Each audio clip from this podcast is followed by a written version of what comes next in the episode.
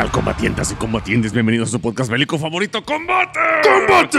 No se les olvide que nos pueden escribir en facebook.com diagonal combate podcast, Eh, Instagram, Combate Podcast. en Twitter arroba combate podcast. un correo a combatepodcast.gmail.com. Combatientes, muchas gracias. Esta- Muchísimas gracias. Esta temporada realmente ha sido espectacular en cuanto a su Recibimiento. respuesta, recibimiento, su fervor, sus ganas de tomar las armas y Se levantarse. notan que les gusta la historia y eso. Uf, Sí, eso se nos, siente nos chido, da ¿no? mucha alegría. Estoy haciendo la historia menos aburrida.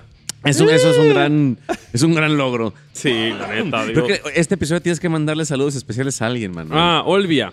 Olvídalo. Saludos, Olvia, no Olivia. Ajá, exactamente. Les damos saludos porque ayer, ayer, bueno, en la época del, en la, en la línea contemporánea, ayer fue mi cumpleaños, ayer la vi, me regaló un libro muy bonito, al cual haré un episodio para la siguiente temporada. Y me pidió especialmente que ahora tú le mandaras los saludos. Entonces, ahora Saludos, eso. Olvia. Ya, prometido, sí. cumplió. Está, Combate, combate delivers. bueno, también a, a Leo, hoy es su cumpleaños. Leo, Eh. Leo es un. sí, cumple 10 años. Saludos, Y Leo. nos escucha y está muy feliz porque eh, en su examen de la guerra México-Estados Unidos, él ya sabía todo y que, le y que según esto, me dijo su mamá, Ceci, que saludos, que sacó 10. Ahí está. Combate, Combate educando. Educa. Eso. Carmen Quiroz, este programa va porque tú lo sugeriste. Eh, saludos a Álvaro, mi amigo tenista. Bueno, pff, tenista. pff. Eh, Be- Berna Torres, saludos. y a Saludos, Mau. Montaño también, que nos escribieron en Twitter. Aquí están sus saludos. Muchísimas gracias por seguirnos, combatientes. Y ustedes también, si quieren mandar saludos, si quieren mandar memes, ahí estamos. Son les bienvenidos. Los leemos y los queremos mucho. Gracias por hacer de combate esta gran experiencia para todos los combatientes. La verdad, sí. Gracias por formar parte de esta comunidad. Esta comunidad de madrazos y de diversión. Y hoy es un programa bastante arcaico, Antiguo. viejo, Momificado. Místico, momificado. ya sé. No, Muy, muy, muy, muy piramidal. Piramidal. ¿eh? Piramidal. Pues estamos sí, sí. hablando de el Egipto. Egipto antiguo. Tararán. Chan, chan, chan. Una de las cuatro civilizaciones cuna de la humanidad. Exacto. y una de pues, las más importantes, creo yo. eh, ya veremos por qué, ¿no? Digo, tiene, tiene el por qué. Eh, vamos a, a- a delimitar, ¿no? Hablar de Egipto desde sus inicios hasta su final, ¿no? Pues es algo increíblemente Extenso. largo. De hecho, o sea, podríamos hacer un podcast exclusivamente de Egipto. Sí, claro. Eh, No, olvídate. ¿verdad? Sí, ¿Cuántos egiptólogos no hay y habrá? O sea, en realidad hay muchísimos secretos que aún no se pueden eh, codificar, ¿no? Muchísima información claro. que aún no se puede saber. Todavía se siguen encontrando nuevas tumbas, ¿no? O sea, es, es un show todo esto, ¿no? Esta, la, la historia no está escrita en- eh, para, para Egipto, ¿no? Se sigue, Se, sigue escribiendo y se sigue reinventando. Pero vamos a hablar del antiguo Egipto. Muchos de ustedes sabrán como, ah, egipcios, ¿no? Así como antes, pirámides, todo junto, pero no, no. No, era justamente Son lo que estábamos hablando. Etapas, ¿no? Y etapas bien delimitadas, no tanto cronológicamente, porque aquí tenemos un bronconón, ¿no? Cada egiptólogo te va a poner su fecha. Papá. ¿Y van a carbono? variar, van a variar por unos un siglo tal vez, unas, decen- unas decenas de años, pero en realidad por ahí está el gatazo, ¿no? Pero así que digas, esta es la fecha en la que se en el que se cayó el Imperio Medio. No, claro que no. O sea, es muy difícil saber eso, ¿no? Con exactitud. Exacto. Ni con pruebas de carbono 14, ni con Ah. esas más. Ah. Pues tenemos tres maneras de cómo se ha podido obtener información de los egipcios, ¿no? Tenemos a la, la- la cuestión de la relación en la similitud. Es decir, si tú tienes algo ubicado por alguna otra razón y lo ves que es similar, es como, ah, es contemporáneo a esta época, O es muy ¿no? probable, ¿no? exactamente, La- es, exactamente, es altamente probable, porque así es como... A ciencia eh, cierta, pues no. es- exacto, ¿no? Así no, no, no vas a ver que el jarrón diga, esto fue hecho por fulano de tal, ¿no? ah, mira, también este, güey. No, o sea, e- eso no sucede, sino que son similares, los artesanos no tenían por qué variarlo, ¿no? Claro. Por eso lo hacen. Otro, que es la fecha absoluta, que es la original. La que está escrito en sus, eh, en sus medios, ¿no? El poco papiro que se ha eh, conservado, ¿no? Los famosísimos jeroglíficos. Todo eso, en algunos casos, sí marcan una fecha. Entonces, como, ah, no hay pierde, güey. Ahí está. está. Y el tercero, el radiocarbono y el, este, la, la termoluminescencia. Oh. Que son cuestiones para checar el, el- el estado de decadencia de algunos objetos y con esto hacer un cálculo de Aproximado de. exactamente de cuándo es cuando esto eh, se creó, ¿no? Claro. Y cuándo empezó a decaer. Sí, porque al final de cuentas es como si agarras un, uno- un pedazo de bronce, pues le sacas el carbono 14 y, ah, felicidades, ese, ese pedazo de bronce tiene 100 mil millones de años, güey. Exactamente. Pero ¿en qué momento se, Se empezó se a caer. moldeó? Ajá. ¿O en qué momento se casteó, no? Ahí es donde Exactamente. te puedes dar color de cuándo le metieron la mano los Pues, egipcios. Estas son las tres maneras donde con- se ha podido obtener información, que es lo que todo mundo puede empezar a conocer, ¿no? Ya. Ay, Dios. Ay, pues, Pues vamos, vamos. empezando con estos muchachos. Egipto. ¿Qué es lo primero que piensas? Eh, bueno, vamos a delimitarlo un poco. Cuestión eh, natural cuando piensas en Egipto. Pues un desierto con ríos, ¿no? Y con estos oasis. Con un río. Río, bueno, sí, el río Nilo, por supuesto. El famosísimo río Nilo. Que No es el bar este de Guadalajara que está todo rancio por allá por Tlaquepaque, no es ese río Nilo. Válgame no. Dios, ni, ni- ni- ni enterado que existía En Río Nilo. Ah, bueno, la avenida Río Nilo, sí. No es ese río Nilo, es el verdadero río Nilo. Eh, es el río más largo del mundo. Ah, sí. Sí, uno pensaría que solamente es en Egipto, ¿no? No, este, este lago nace desde el lago Victoria, que es el más grande del mundo. Mm. Estamos hablando de cerca de 6.700 kilómetros. Se crea casi en el centro de África. Wow. Y va de bajada y subida, de bajada, subida, hasta el delta del Nilo. Desde el delta, ¿no? El delta del Nilo. Un delta es cuando se empieza como a partir el río y hay como muchos pequeños ríos, pero son el mismo río, ¿no? Ajá, son Por como variaciones. Como ramificaciones. Caminitos. Ajá. Pero, pues vayamos 3000 y fracción antes de Cristo. Ah, no, no está tan lejos. Ok, ok. Es mucho tiempo, ¿no? Sí, son como 5000 años de ahorita, pues, pero. Exacto, ¿no? Mucho tiempo. Sí, sí, sí. Pero, eh, lo básico. La gente, por lo general, migraba, ¿no? Era a cazar, migrar, ver qué, qué se recolectaba y siguen con sus vidas, ¿no? Llegaron al río, vieron que las costas estaban verdes. Egipto sí, a los alrededores tiene eh, desierto, pero en todo lo que viene siendo el río es Pues muy es- fértil. Claro, es. Y se dieron cuenta eventualmente que cada año caían lluvias muy fuertes y se desbordaba el río.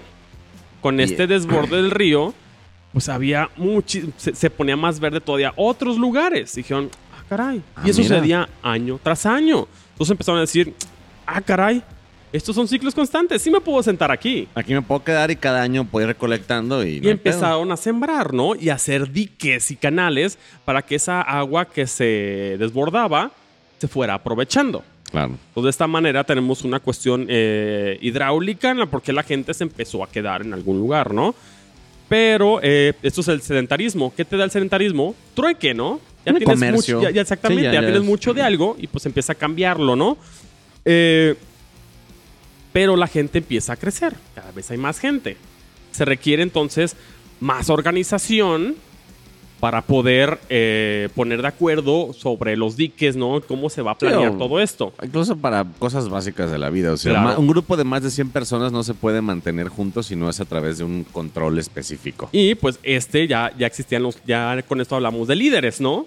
Las jerarquías. ¡Hola, la! Y si empieza a haber jerarquías, Ernesto, empieza a haber competencia.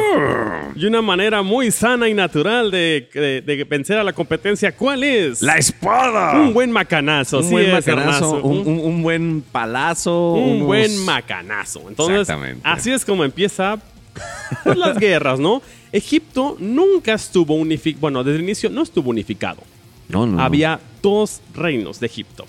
Órale. El del Alto Egipto y el de Bajo Egipto. Para cuestiones prácticas, el, Bajo Egipto es, como su nombre lo indica, donde el río va bajando. ¿no? Mm. Es donde está el delta. Ya, ya, ya. Ustedes pueden ver un mapa de Egipto y van a ver, ah, este Egipto. Bueno, ellos se lo veían al revés. Ah, Una manera, una manera simbólica es que el delta era una raíz. Entonces, Oh. era la parte de abajo y el río subía como un árbol. Sí, ese del norte le quedaba para el sur técnicamente, en Ah, sus sí. mapas y en su forma de ver el- su cosmogonía. Exactamente. Pero llega un rey. ¿Quién el fue rey este rey? Namer. Namer. Él es el que unifica el Alto y el Bajo Egipto. ¿Por qué, por qué sabemos que había un Alto y un Bajo Egipto? ¿Por qué? Porque las armas eran distintas y había cerámica distinta. Oh. De hecho, eh, los dos reyes, el, tanto el del, el del sur como el del norte, el Bajo y Alto Egipto, tenían eh, los coronas o esos cascos de, de la realeza distintos. Órale. Uno era en forma de un de bolo de boliche y el otro era como una, ¿qué te puedo decir? Un penacho mal hecho. Algo como un penacho, ¿no? Con dos, con dos palitos saliéndole, ¿no? Como si fuera un, Como si Teletubby, cuernitos. ¿no? Algo así. Los Teletubbies y, un- y una, y una vez que Namer lo unificó, ah, pues se le ocurrió unificar los dos sombreritos. Oh, y ese es el famosísimo. Es el sombre, eh, si, si lo ven como sombrero un bolo que tiene una parte atrás exactamente con dos piquitos, ah, ese es el sombrero unificado. Fíjate qué muchacho tan inteligente, ¿eh? O sea, unir las esto- dos coronas. Exactamente, de las dos coronas y, oh, papá. Ahí está. Yo soy el rey de los dos lados. Exactamente. Eh, él es el unificador. Y este ¿Esto periodo, aproximadamente en qué año? estamos hablando del 3000 antes Pues, de Cristo. Ahí es ¿no? donde ya se unifica Alto y Bajo Ya. Egipto. 3000 aproximadamente, ¿no? Dura dos dinastías. O sea, dos, dos dinastías y dos linajes. Dos abajo. linajes, sí, es como una familia.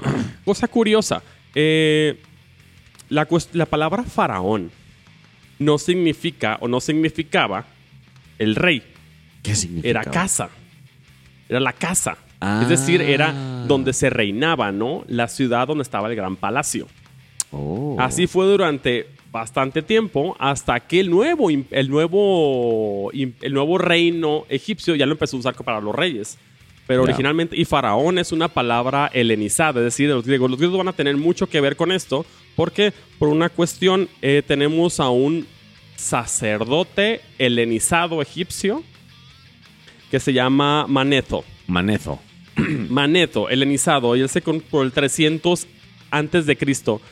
¿Por Heleniz- qué? Helenizado quiere decir que venía ¿Por qué crees eh, de, los, de los de griegos? los griegos. ¿Por qué un sacerdote en el 300 antes de Cristo va a estar helenizado, Ernesto? Porque, no sé, me Ya hablamos de esto en un programa de combate. Santa Madre de Dios, Manuel, no me acuerdo. El griego más grande de todos los tiempos. Alejandro Magno. Exactamente. Claro. Alejandro Magno ya había tomado Egipto para ese entonces. es cierto, es cierto, es cierto. Y se va a fundar la dinastía ptolomeica que va a ser griega. Oh. Pero estamos hablando ya mucho, mucho, mucho después de donde estamos ahorita, ¿no? Pero lo importante es que este personaje tenía eh, las fuentes egipcias y las fuentes griegas para poder hacer una compilación y la hizo, la Egyptiae, muy importante. Poco se recupera de- eh, el día de hoy, Por pero la quema de la biblioteca de Alejandría. entre muchas cuestiones. o sea, cosas, también, ¿verdad? también Sí. la decadencia física, ¿no? O sea, estás hablando del papiro. Y es que en unas Ya. situaciones, pues, no, no ideales, pues, se va, ¿no? O sea, se destruye. vatos, güey, le hubieran subido a la nube de Amazon y ya, güey. Ay. Bonitos Ay, tiempos, ay, ¿no? Pero, bueno, eh, pues es- están unificando Egipto, ¿no? Ok. Ya llega el viejo, el antiguo Egipto. Esto empieza ya con la tercera dinastía. Todo esto se empiezan a mover dinastías. Vamos a hablar desde la primera dinastía hasta la veinteava dinastía. No, no vamos a hablar de todas las dinastías porque unas simplemente pasaron por alto, ¿no? Sí, se fueron de O- otras noche, fueron o- muy cortas, etcétera, etcétera. Vamos a hablar solamente de lo más importante. Vamos a hablar de Tutankamón. Nah, te crees. Mm, vamos a hablar de Tutankamón en Oh, su wow. momento, ¿no? Ok, ok. Eh, cuando empieza el reino antiguo, vamos a tener una expansión. Ok. ¿Quiénes van a ser los grandes enemigos de los egipcios? Eh, En el sur tienen unos importantes. A ver, déjame acuerdo. Si esto lo vi en la clase de historia secundaria. Yo. ¿Qué hay, qué hay, qué hay debajo Ah, de maldición. Egipto? Pues está el África, pero- Sí, claro. Siguiendo el río Nilo. ¿Quiénes eran los.? Ay, no me acuerdo. Actualmente está Sudán. ¿Dónde están ellos? Ah, los mesopotámicos, ¿no? No. No. Ah. Ernesto, por favor. ¡Ay, maldición, Manuel! Son los nubios. ¡Ah! Los nubios, ¿no? Es cierto, ya me acordé, sí, sí, sí. Estos son los personajes, vamos a ver, son negros. Sí. ¿no? Ellos son negros, ¿no? Y vamos a ver después uno de los mitos, grandes mitos que hay ahorita, que, que te puedes meter a YouTube y ver un montón de videos súper risorios, ¿no? De esto, pero eh, en el sur tienen a los nubios, ¿no? La dinastía Kushita. Ellos son técnicamente su gran competencia. ¿Por qué? Porque ellos están junto al, al- al peleando al- el Nilo, Nilo, exactamente. exactamente. El Nilo tiene, una tiene seis cataratas en total. O sea, no es un río que te puedes llegar a- hasta el fin del mundo con eso, ¿no? Sí, o sea que te puedes ir navegando y cotorreando. No, hay cataratas. Entonces, para ir río arriba, por así llamarlo, es mucho más complejo que ir río abajo, ¿no? Claro. Pero bueno, tenemos los nubios, tenemos eh, a los lados desierto, ¿quién más puede amenazar la vida en Egipto? gente del mar. Imagínate que vas. imagínate que vas un día en un barco y de repente nomás escuchas. ¡Tengo hambre! Y sale un hipopótamo, güey. Ah, es cierto, y los, cocodrilos, esto los salieron. No, los hipopótamos. Oh. Un hipopótamo se le.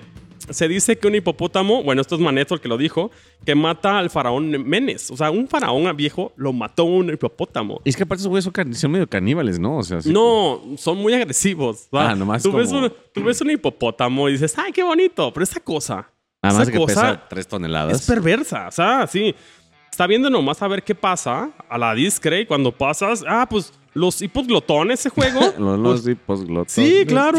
Pues, es por algo. O sea, y, y- y sí Claro, pasan claro, y, ¡zas! claro, y no te comen. O sea, nomás te Sí, matan. nada más güey. te, te, te tronan la mordida, te tronan el- la pierna y te dejan en el lago Bueno, muriéndote. estos pequeños amigos van a ser la causa por la cual gran parte de la militarización en el río del Nilo.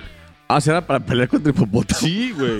No, es que tú- tú- uno, uno lo toma como broma. Como chiste, pero no, sí, me imagino que debe ser muy peligroso. Son muy o sea, si había bancos de hipopótamos, ni el faraón podía pasar. Como, no, güey, no te vayas No, por no, ahí. por ahí no, güey. No, te van a vato. hacer pomadas. Exactamente. Los hipopótamos es una. Obviamente, la, la cuestión de la relación de los egipcios con los hipopótamos es ambivalente, ¿no? Obviamente tenía mucho cariño y eso, pero Sí, va a llegar el punto respeto. en que los van a liar con Sed. Sed es un Sí, es el dios, dios- maldito. el dios maligno, Sí, claro. exactamente. En todos los hipopótamos, en toda la época de Egipto, siempre van a estar acechando en el agua. No importa que llegue a Egipto, ahí van a estar los hipopótamos esperando el momento. Sí, los tienen con Seth. Seth tiene cabeza, cara de chacal, pero tiene, tiene orejas La- de hipopótamo. La, la cara no, se, no sabe de qué animal sí, exactamente. es un animal ¿no? muy raro. Ajá, Porque a veces lo confunden con Anubis, pero no, no es. Exactamente, parecía nubes, pero no es. Que aparte está mamado y tiene una hoz en la mano derecha. Eh, bueno, regresando al, al- viejo Egipto, en esta es la época de las pirámides, el viejo reino. Ahí Cuando- son hacen las pirámides, en Sí, esta parte. Ya. El viejo reino, estamos hablando aproximadamente de 2700 al 2200 Órale. antes de Cristo, ¿no? 600 añitos. Son como son 500, 600 años aproximadamente, ¿no? Entonces, aquí es donde se hacen eh, las grandes pirámides, Ernesto. ¿Sabes cuáles son las tres grandes pirámides de Ah, Keops, Kefren y no me acuerdo la otra. Miserinos. Miserinos. Muy, muy bien, Ernesto, muy bien. Bueno, esos nombres que acabas de decir son los nombres helenizados. Ah, ok. En, realiza- en realidad serían, bueno, disculpen mi egipcio, ¿no? Eh, Sería egipto como. Jufu, Kefren y Menkaura. Me cago. Serán en egipcio. Estos, eh, entonces, cuando ven las pirámides, las famosas pirámides, son así de antiguas, ¿no? De la primera etapa de Egipto, ¿no? Es cuando empiezan a hacer estas Pero Manuel, cuestiones. tú y yo sabemos que la construyeron los alienígenas. ah, Es lo más obvio. aquí viene una cuestión así que obviamente de que, que se mete mucho de ese mame de, de- de los aliens, ¿no? De History Channel últimamente. Pero sí tiene una razón. O sea, no que los, no, no los alienígenas, pero el avance tecnológico de esta época fue tan rápido que hay teorías de que no fueron los egipcios, sino que hubo invasiones de otros lados. No- otra cultura que les llegó, les dejó que, el- que les llegó de algún punto, muy probablemente de, de Oriente Medio, O de Venus. o de Venus y, este, y, le- y- y les ayudó en alguna manera, porque no se explican de cómo de apenas haberse unificado, de tener unas cuestiones eh, materiales primitivas, por así llamarlo, eh, empezaron a hacer esas cosas, ¿no? El ejército en este entonces eh, está más eh, enfocado en hacer ayuda a la población civil y obras, ¿no? Como algo así como el DN3 de aquí. Como el de tres. Te iba a decir como el servicio que, militar de aquí. que luchando en realidad. Los, los enemigos no son muy grandes. Los nubios están Sí. en pañales, ¿no? O sea, estoy de bunga bunga y un 3-4 Y- lanzas, ¿no? No ya. son rival para Egipto. Sí, de hecho, incluso los nubios los usaban como esclavos, ¿no? En algunos casos sí. O sea, que sabía que los nubios se agarraban de Y esclavos. sí es, y, y- y sí es muy eh, notorio cuando son los nubios, porque los pintan negros, Sí, ¿no? Sí, sí. sí. O sea, así de que digan de que los egipcios eran negros, no, los egipcios no eran no, negros. eran, eran como morenitos, Color ¿no? mediterráneo. Ajá, mediterráneo, Exactamente, como el viejo Oriente, ¿no? Y ellos sí pintaban eso. O sea, el, el que es, el, el que es blanco es blanco, el que es negro es negro y punto. No, olvídense, ahí no hay racismo. No es como, ay, Sí. esos negros. Había- obviamente había mezclas, ¿no? Y Sí. nadie le ponía mucha atención. Pero obviamente en cuestiones jeroglíficas es como, pues ¿cómo pinto al negro? Pues lo pintas negro y ya, negro ¿no? ya, pues. Exactamente, ¿no? No van a andar pensando que van a lastimar los sentimientos en un futuro de alguien, ¿no? Pero eh, esta es la época de las grandes pirámides, ¿no? Un gran avance tecnológico, pero eh, en la dinastía número 5, ¿Mm? las, cua- las, las pirámides son de, las cua- de la cuarta dinastía, así que si en algún momento ven las pirámides pueden hacer su, su comentario super comentario teto, ¿no? Su, comentario comba- su, su comentario combatiente teto y es un, es un éxito para ligar en los bares, amigos. Diga, ¿sabías que es la cuarta dinastía de dices, ¡Wow! ¡Wow! güey". ¿Cómo puedes saber tanto combate? Sí, Magnet. Y este. llega la quinta dinastía con un personaje que se llama Osimandias. No, no. Userkaf. Ah, Userkaf. ¿Qué hace este personaje?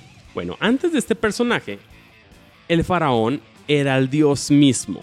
era la representación de Osiris en la Tierra, ¿no? Una cosa así. Ra. Ah, de Ra, perdón, de Ra del Sol. Sí, sí. Ra, el dios sol, en la tierra. Pero nadie sabe por qué. Se le ocurre decir: No, güey, yo no soy Ra. Soy el hijo de Ra.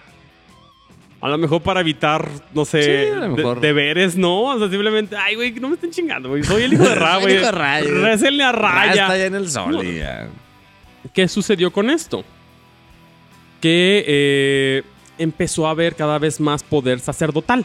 Mm. Porque en lugar, si, si, si enfocabas el poder, tanto político como religioso, todo iba hacia ti. Pero al hacer esto, pues la gente era como poder político para el, para el faraón, que vamos a usar esta palabra faraón para todo, ¿no? Ujú. Y El si quiero para el, para, para el re- para el dios, es para acá, El ¿no? sacerdote. Empezaron a obtener poco a poco más. No solo eso, sino que también empezó a hacer reformas políticas y empezó como a hacer una acción de feudalismo. Ya. Poco a poco, en el reino, una vez unificado, se empezó a hacer cada vez más caciquismo, ¿no? Pequeños gnomos, que es como, no gnomos de duende con G, Ah. quiten la G, gnomos es como una, una provincia, ¿no? Jefes provinciales, pues empezaron a hacer sus ejércitos privados. Oh. Y así es como se cae el antiguo, el antiguo reino. Se cae porque se empiezan a pelear entre ellos. Exactamente. Bueno, una cosa importante, vamos a ver de caídas y subidas, pero nunca deja de haber Un faraón. un faraón, ¿no? Simplemente es un periodo de inestabilidad. Estamos hablando del primer periodo intermedio. Que hay un primero, porque hay más, Hay ¿verdad? muchos más. Para este entonces están. ¿Cuándo es lo de los hebreos? O s- Eso es mucho, Mucho después. mucho después. Sí, vamos a hablar un poco de eso. Empieza el primer periodo intermedio, ¿no? Es decir, es caos. Es desmadre. Hay caciques contra caciques, hay gente matándose y los hipopótamos están haciendo su festín. se, se- mezclan dos cosas, ¿no? Está la cuestión política, que sí son caciques, y estamos hablando de una cuestión como de ciudad-estado de, de Grecia, ¿no? De antes. Está la ciudad de Memphis, está Tebas, está Heraclópolis. Pues sí, ¿por qué Heraclópolis es griego? Bueno, porque los griegos son los que lo descubrieron, le pusieron ese nombre, y nosotros lo usamos para evitarnos pedos, ¿no? Sí, si no sabemos cómo se llamaba. pues, Exactamente. ya Tiene un nombre que le pusieron, pues le decimos ese. alguien más cercano a nosotros se lo puso y pues lo respetamos, Ya, sí, ¿no? pues Al final ya. de cuentas fue un historiador. Bueno, entonces eh, son, son guerras entre estas ciudades-estado, ¿no? Justo como en Grecia, de Esparta y Atenas, etcétera, etcétera, ¿no? Peleaban igual, pero también grandes sequías. Claro. Grandes sequías. Toda la estabilidad que existió en aquel entonces, en esta época, plop, se fue a traste. Y cuando estamos hablando de grandes sequías, es mucha gente muerta. Pues O sea, hambruna. a- a- a- hay eh, unos eh, documentos en los que dice que. Quiero pensar que es mentira, porque fue muy descabellado cuando lo leí, pero que incluso las madres se comían a sus hijos. Yo dije, oh, Wow. por Dios. O sea, imagínate esa, esa, esa situación, ¿no? Digo, claro que tendrían a ser un poco dramáticos, ¿no? pero. Pero una pu- de puede esas- que no esté muy alejado de la realidad, sea, ¿no? Sí, sí, sí. Está gacho. Entonces, pues tenemos la receta perfecta para el caos, ¿no? Un montón de malandrines, cada quien con su grupo de malandrines. Cada nadie puede comer, ¿no? pues- Entonces es como la peor época para vivir del mundo. Pero, eventualmente, Llegó llega, el agua. No. llegó el agua y llegó el Salvador. ¿Quién fue Salvador Horus? No, No. Ah. Maldición, me gusta Se mucho llama- la mitología. Mentutep II. Mentutep II ¿esa ¿era un faraón también? Es de Tebas. Oh. Él va a, re- a- va a unificar o reunificar a Egipto. Oh, qué valiente. Él va, él va a empezar a vencer a los demás grupos. ¿Sabes qué? ya Aquí el llegué. que manda soy yo, papá. Ahora soy yo. Y vamos a hablar ahora del reino, eh, inter- del reino intermedio o medio. El medio. El, el reino medio de Egipto. ¿no? Que es cuando ahí empiezan a hacer la. la Estamos hablando del 2100, no, la esfinge también es del... del También es del antiguo. Egipto. Ah, De- del 2125 al 100 a 1173 antes de Cristo, aproximadamente, ¿no? Ya. Estamos hablando de 350 años. Estuvo relativamente estable. El primer periodo intermedio fueron 150 años, ¿no? Ujú. 150 años de pura odio y desolución. De destrucción, muerte, agonía, Todo caos, tipo de sequías, cosas, ¿no? hipopótamos asesinos. Todo ese, tipo, todo ese tipo de chuladas, ¿no? Sí, esas cosas hermosas. Madres comiéndose a sus hijos. Pero ya llega este señor. Y, Y él, reunifica. obviamente, a, a- a puro, a puro madrazo limpio, ¿no? Tú vas a decir, ¿cómo peleaban los egipcios? Bueno, él fue cuando ya empieza a poner una cuestión ya más formal al ejército, ¿no? Mm. Ya tenemos principalmente el arco, que va a ser como Ah. el arma de las élites. No cualquier pelele tenía un arco, ¿no? Y cuando estamos hablando de arco, estamos hablando del fabuloso arco de Genghis Khan y sus hordas, ¿no? No, tenemos lo que tú llamarías, lo que tú podrías agarrar en un bosque. Esto es un arco, güey. La rama con el. La rama más curva que puedas encontrar y le pones un hilito de tripa de vaca o de lino Y vámonos. y eso es. Muchos arqueros llevaban 3, 4 cuerdas porque era probable que se le tronaba, ¿no? ajá. Porque no, no, no tenían esos materiales todavía súper modernos de Genghis Khan, ¿no? Mamones de Genghis Khan, Estamos hablando de tripas de animales, ¿no? Ah, algo se me había olvidado comentar, pero la vaca tiene un gran eh, lugar en Egipto.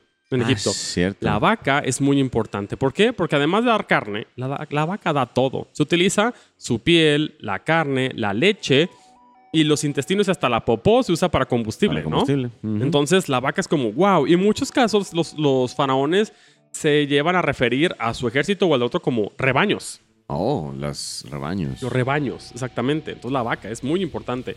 Los escudos, si no tenían piel de vaca para revestirlos, estaban pintados como si fueran vacas, ¿no?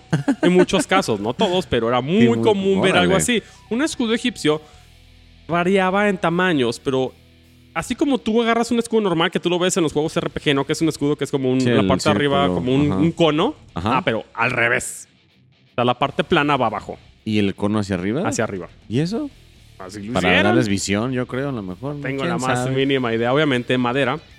Gran parte de la madera buena tenían que traerlo a otros lados. Sí, porque no había muchos árboles Exactamente. Si bien el río Nilo tiene muchas cosas verdes, y no hay árboles en sí, no hay bosques buenos. Entonces, todos los barcos, todo lo que tenían que hacerlo de material traído de otros lados, ¿no? Estamos hablando de comercio internacional.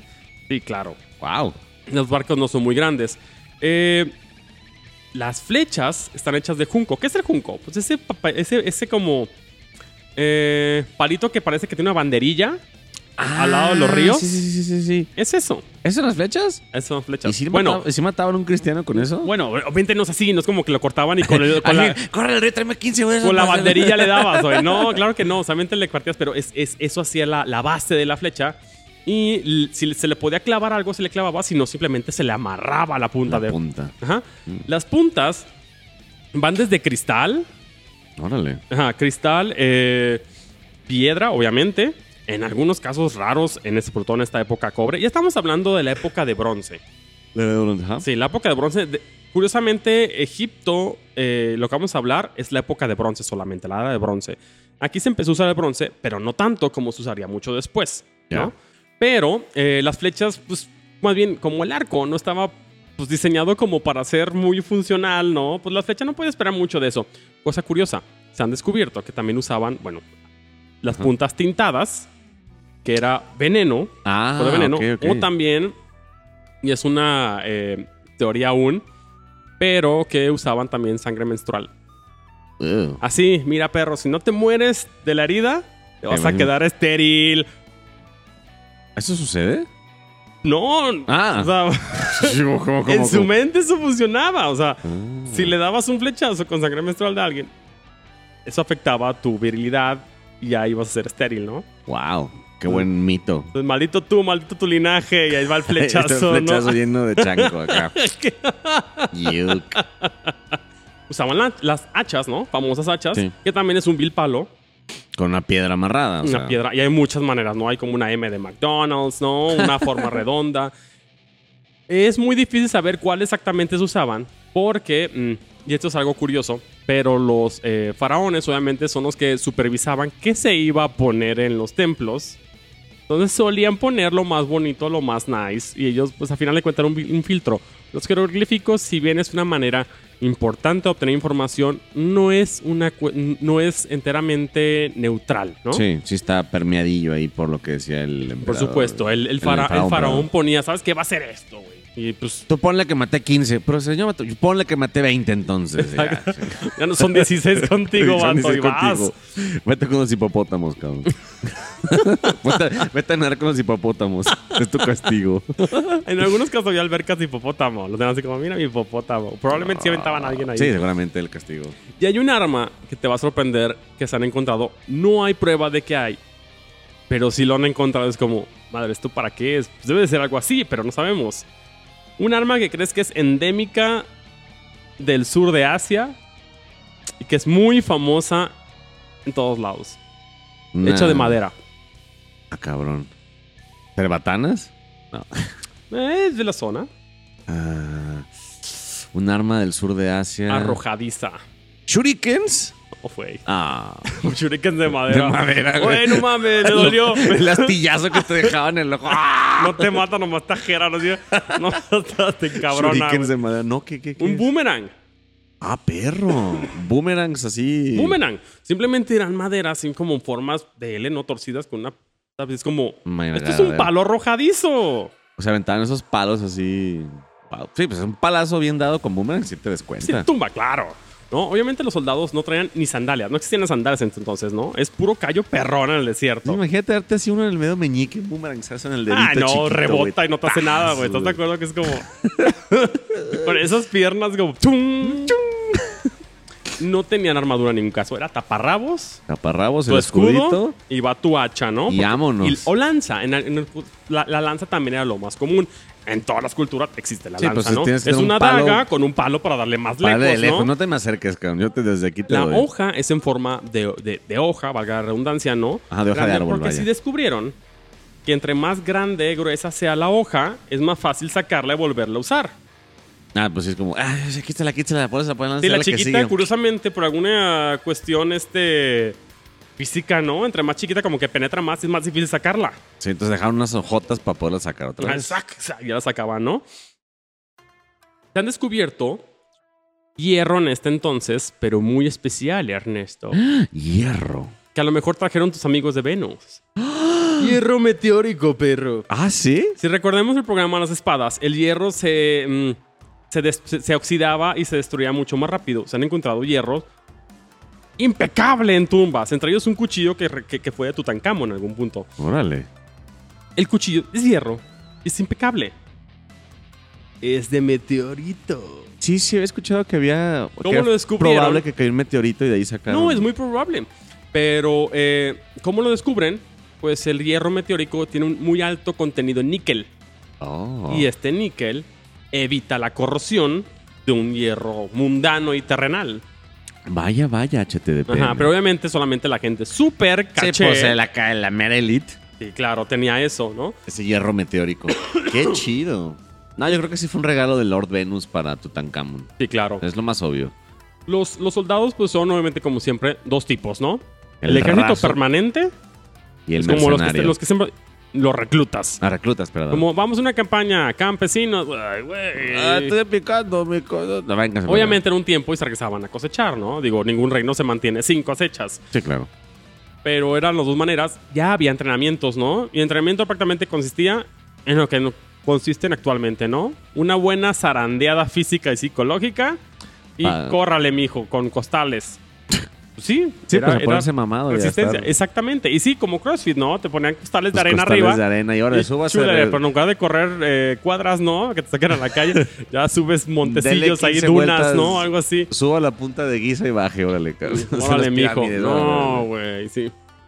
En este, en, en esta, en este reino ya empieza a haber expansiones militares a Nubia. De hecho, ya es cuando se expande hasta la, sex- hasta la sexta catarata. En, digo, no güey. sexta, la cuarta, perdón, la cuarta catarata del Nilo. Es decir, a los nubios, más patricio, mijo. Órale, échese para atrás. Y ya se empieza a fortificar las fronteras. Oh. Cuando estamos hablando de fortificación, pues te imaginas un castillo. No, pues. Pues son nomás- castillos de adobe.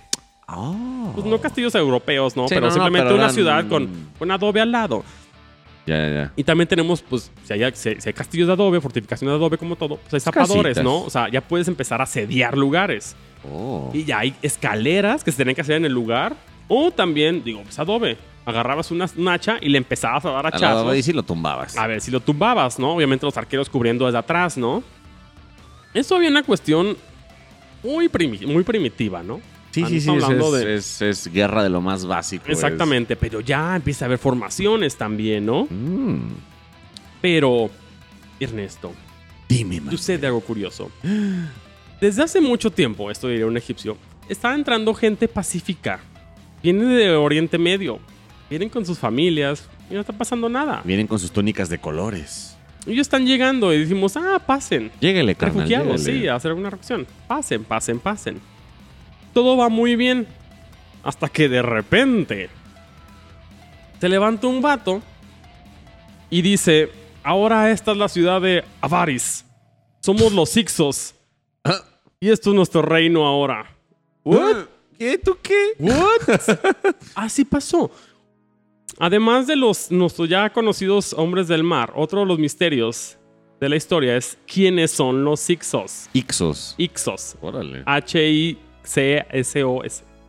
¿Y quiénes eran los Ixos? ¿Quiénes son los Ixos? Nadie sabe quiénes son los Ixos. No hay prueba en ningún lado que hayan sido. Hay muchas teorías, entre ellas que simplemente eran pueblos nómadas, ya sean urritas, mitanis, hebreos, cananeos, ¿no? Un montón de pueblos que probablemente nos han escuchado por la Biblia, ¿no? En algún Claro, sí, punto. seguramente. se juntaron eh, y empezaron a llegar y en algún punto se unificaron y dijeron, al diablo Egipto. Pues ya estamos Yo, aquí yo llegué aquí, yo llegué aquí por las buenas, pero pues ya, bye, o sea, esto ya es mío, Ya es güey. mío, aquí me quedo. Esto obviamente crea un como, what? O sea, ¿Cómo, ¿Cómo vas a eh, hacer? eh, exacto.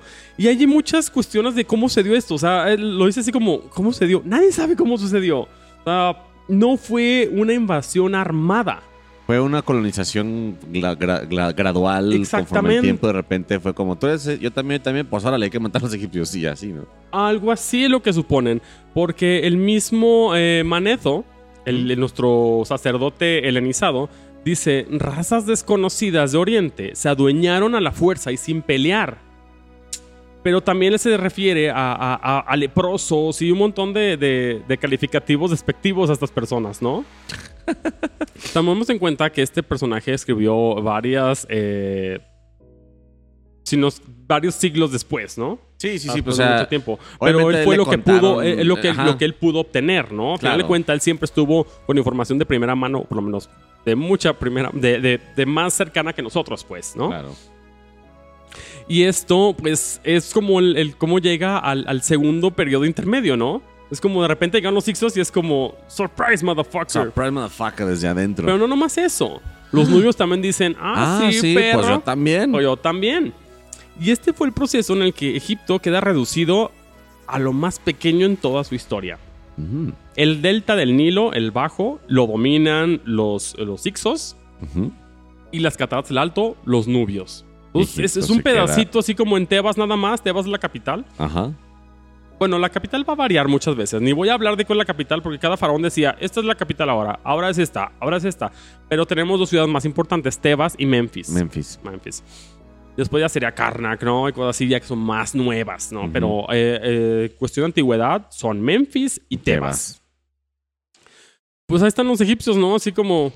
Chale, pues ya nos hicieron Güey, pomada. pues yo sí, o sea, como... Yo tenía un montón de cosas. Oye, y- mis pirámides, hijo de Oye, güey, mis pirámides se las quedaron. Obviamente, eh, los Ixos empiezan a, a egipsarse, por así Sí, se, llamarlo, se ¿no? egiptif- egiptifican, digámoslo así. Empiezan ellos- a adoptar la cultura. Entonces ya tenía mucho tiempo viviendo ahí y decían...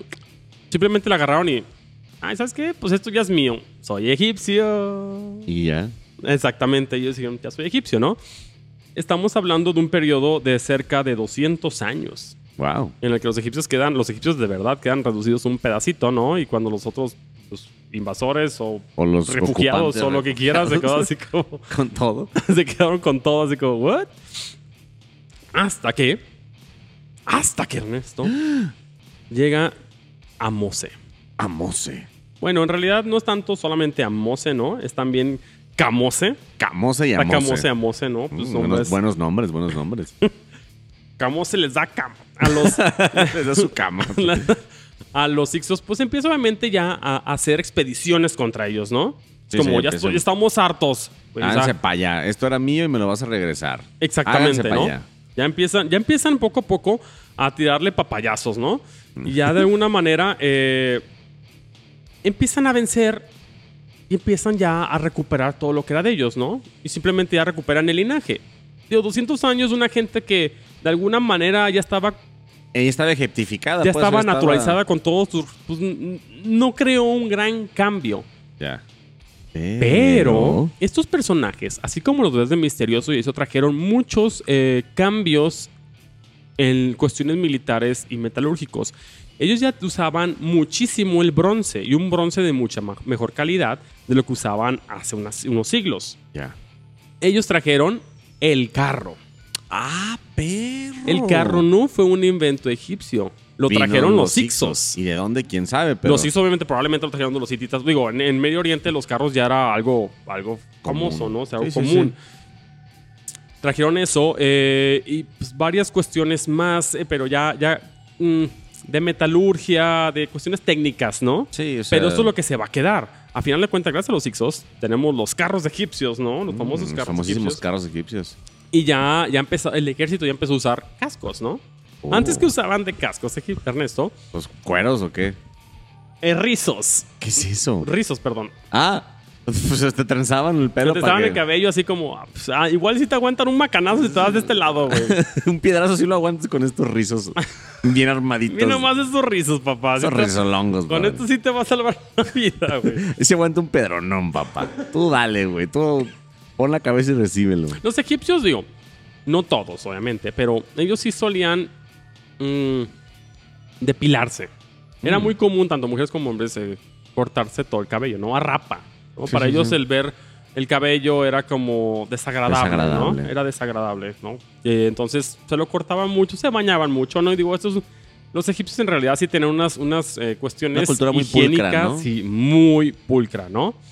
Las cuestiones médicas también. Oh. Ellos usaban todo ese tipo de, de chinches que tu tía de, de Tala te dice, ¿no? New Así, Age. tu tía- tu tía, no, pues ponte la hoja de, de mandarina, ¿no? Y con esas cosas, pues ellos eran así, ¿no? Usaban, ya sabían que con la miel era para curar quemaduras. Cosa que actualmente se sigue usando, ¿no? Canela, o sea, muchísimas cosas obviamente naturales son los que usaban como medicina. Y ellos le daban eh, tratamiento a todos, obviamente a los soldados. Tenían un, un buen servicio médico en lo que cabe para aquel Sí, para entonces, la- ¿no? la- los alcances tecnológicos de aquel. Exactamente, era algo sorprendente, ¿no? ¿Ya tenían estos cuates algún un- ¿Antiséptico? antibióticos? Ah, no, antibióticos No, no. antibióticos nadie, no. No, no. Antibióticos llega hasta la Segunda Guerra Mundial, ¿no? Técnicamente. Sí, es algo completamente nuevo, o sea, así como... O sea, se te, se te infectaba una herida en aquel entonces. no, mijo, o sea, papá, te infectaba y bye bye, mijo. Como Cal Drogo. Exactamente, no, mijo, ya. Ya. Ya, ya vas a conocer a tu tío abuelo. Ya vas a ver a, a Osiris, te va a recibir con los brazos abiertos y su falo de, de oro. pues tenemos ya, así con, con el buen Camose, bueno, en realidad fue con Amose primero, que vence a los Ixos, ya es cuando empieza el nuevo reino egipcio, ¿no? El nuevo. El nuevo reino egipcio. Es como su tercera transformación. Y estamos hablando algo así. estamos hablando ya de, de 1550 aproximadamente, ¿no? Y este reino va a durar otros 500 años. Ah, o sea, estuvo medio próspero hasta cierto punto. ¿Cómo se le conoce a este reino? Como el reino de los faraones. Ah, de los faraones guerreros. de los faraones. De los grandes faraones. Los que ustedes siempre han escuchado, ¿no? Ramsés, Nefertiti, todo ese tipo de cosas. Bueno, Nefertiti una, una faraona, pues, pero. eh, son. Es esta época. Ya. Y esta época, obviamente, eh, empieza con faraones que tuvieron que expulsar gente de sus territorios. ¿Qué sucede cuando pasa eso, Ernesto? Pues se enoja la gente. se enoja la gente. Se enoja la y se dan gente. cuenta que la mejor defensa es, Es la el- ofensiva. Y órale. Entonces crean los ejércitos egipcios más poderosos que ha habido en la que antigua. Se forjan aquí, ¿no? Ya se forjan con material de primera. Ya hay una organización militar que da para un expansionismo. Mm. Y es donde empieza, ¿no? Tutmosis primero es el que ya empieza con expansión. Él no solamente pone en su lugar a los cuchitas, los toma. Órale, Simplemente ya diga, no, ¿sabes qué? Cuchitas, aquí se van a quedar. Obviamente los deja a todos eh, con su jerarquía, ¿no? Pero todos empieza a egip- egipsar. Así como Ejemplo, vas a crear en estos dioses, vas a pagar este tributo. Exactamente, a- ya los empiezan como a querer educar, ¿no? Ah, y otra cosa que empezaron a hacer en ese entonces, exactamente, es como, ah, veo que tienes un pequeño hijo ahí. Dámelo, ven, Ven, ven. te voy a educar aquí. Entonces empieza a educar a todos los hijos de sus vasallos o, o vencidos, los empiezan a educar a ellos. Mm. Esto lo haría también Roma, por ejemplo, ¿no? Sí, es una, Lo harían muchas es una estrategia muy inteligente. es muy inteligente. Que no solamente tienes un rehén, porque tienes un rehén. Claro. No lo va a decir la gente así. Pero también lo estás educando a que. Al modo de los egipcios. Exactamente, Que entonces eso le algún- pasó hasta mismo Moisés. Exactamente. Eh, oh, ¿no? Pues de Tutmosis, eh, que derrota a los cushitas, y también ya empiezan a llegar hasta Palestina y Siria. Hasta Vaya, allá. vaya. Siguen, sí, por el, cruzan el Sinaí, obviamente todo por la, por la costa, ¿no? Hasta que. Aquí viene lo curioso. Hatshepsut, lo has escuchado, ¿no? Creo que sí. La famosa Hatshepsut. Es la que... No, no, no. A ver. Mira. A ver, ¿quién fue ella? Tutmosis I se muere y le da su reino a Tutmosis II, su hijo, ¿no? Muere Tutmosis II y es como, ¿ahora qué vamos a hacer? Ah, mira, pues hay una concubina ahí que le dio un hijo. Los egipcios, bueno, paréntesis, solamente el faraón podía tener cuanta vieja quisiera de manera legal, Sí, porque él tenía que sacar linaje. pero los demás son monógamos. Entonces, pues tenemos a esta mujer que ya le quitaron, fue la, ella era la, la esposa de Tutmosis I. La están brincando. Ella solamente tiene una hija, ¿no? Es como no la quisieron porque es mujer. Yo soy hija de un faraón también. Es como, ¿qué vamos a hacer? Y todos, pues, ¿qué vamos a hacer? Bueno, aquí tenemos a Tutmosis III, que es hijo de Tutmosis II, pero de una concubina. Esta metió todo para ir a ser la regente. Cuando normalmente le tocaría la regente a la concubina, su madre, Sí. ella se metió. Y se hizo la regente ella. Se hizo la regente ella, ¿no? Ella empezó a hacer edificaciones, ¿no? Empezó a, a expandir su, su territorio también y a luchar por Palestina, ¿no? Que nadie se metiera ahí. Pero va a llegar el momento en el que va a morir después de... Fueron, fueron 18 años lo que duró esta mujer. Suficiente para que le entonces... Suficiente para que Tutmosis III crezca y diga... Maldita usurpadora. Entonces este hombre empezó a destruir todo lo que conocemos de Hatshepsut. sí, una bronca, este... Dice, un berrinche, pues, un berrinchazo. broncas, sí, eh, ¿cómo llamarlos? En casa, ¿no? O sea, a Sí, final sí, de cuentas, sí. broncas cortesanas. ¿No? Cosas que no debió haber sucedido porque dices, ¿qué? ¿Eh? Pero bueno, Tutmosis III no solamente era un niño berrinche, ya era un jovencillo para entonces. Ya era un jovenzuelo. Y él va a hacer más reformas al ejército. Va a ser un ejército de verdad profesional. Va a haber arqueros que siguen siendo la élite, ¿no? Todos los hijos de faraones, entonces también no solamente los grandes faraones, sino los faraones guerreros. Mm, Esta va a ser la época en la que el faraón va a estar siempre al tiro del cañón. Órale. No siempre, literalmente, no. Pero, las sí, van a, grandes, van a comandar. las grandes campañas, ofensivas iba el faraón. ellos va a ir. Claro. Obviamente se esperaba que todos los faraones y las élites supieran tirar el arco. Primero a tirar el arco, después a subirse a tu carro, mijo. Subes a su carro y tires del carro. Exactamente. El arco egipcio era muy ligero. Todavía hay, ca- hay carcasas, obviamente en las grandes tumbas los metían con todo el, Y su arco su, su carro, ¿no? Eran súper ligeros.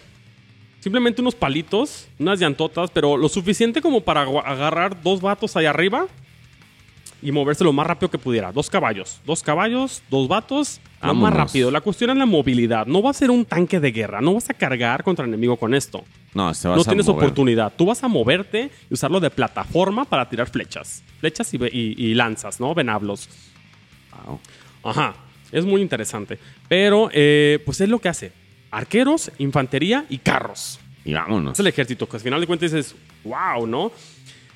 Él va a tener a, a- a dividir el ejército en, di- en divisiones, ¿no? Y a vivir de la tierra. Va a empezar a mover el ejército separado, justo como lo haría Sun Tzu.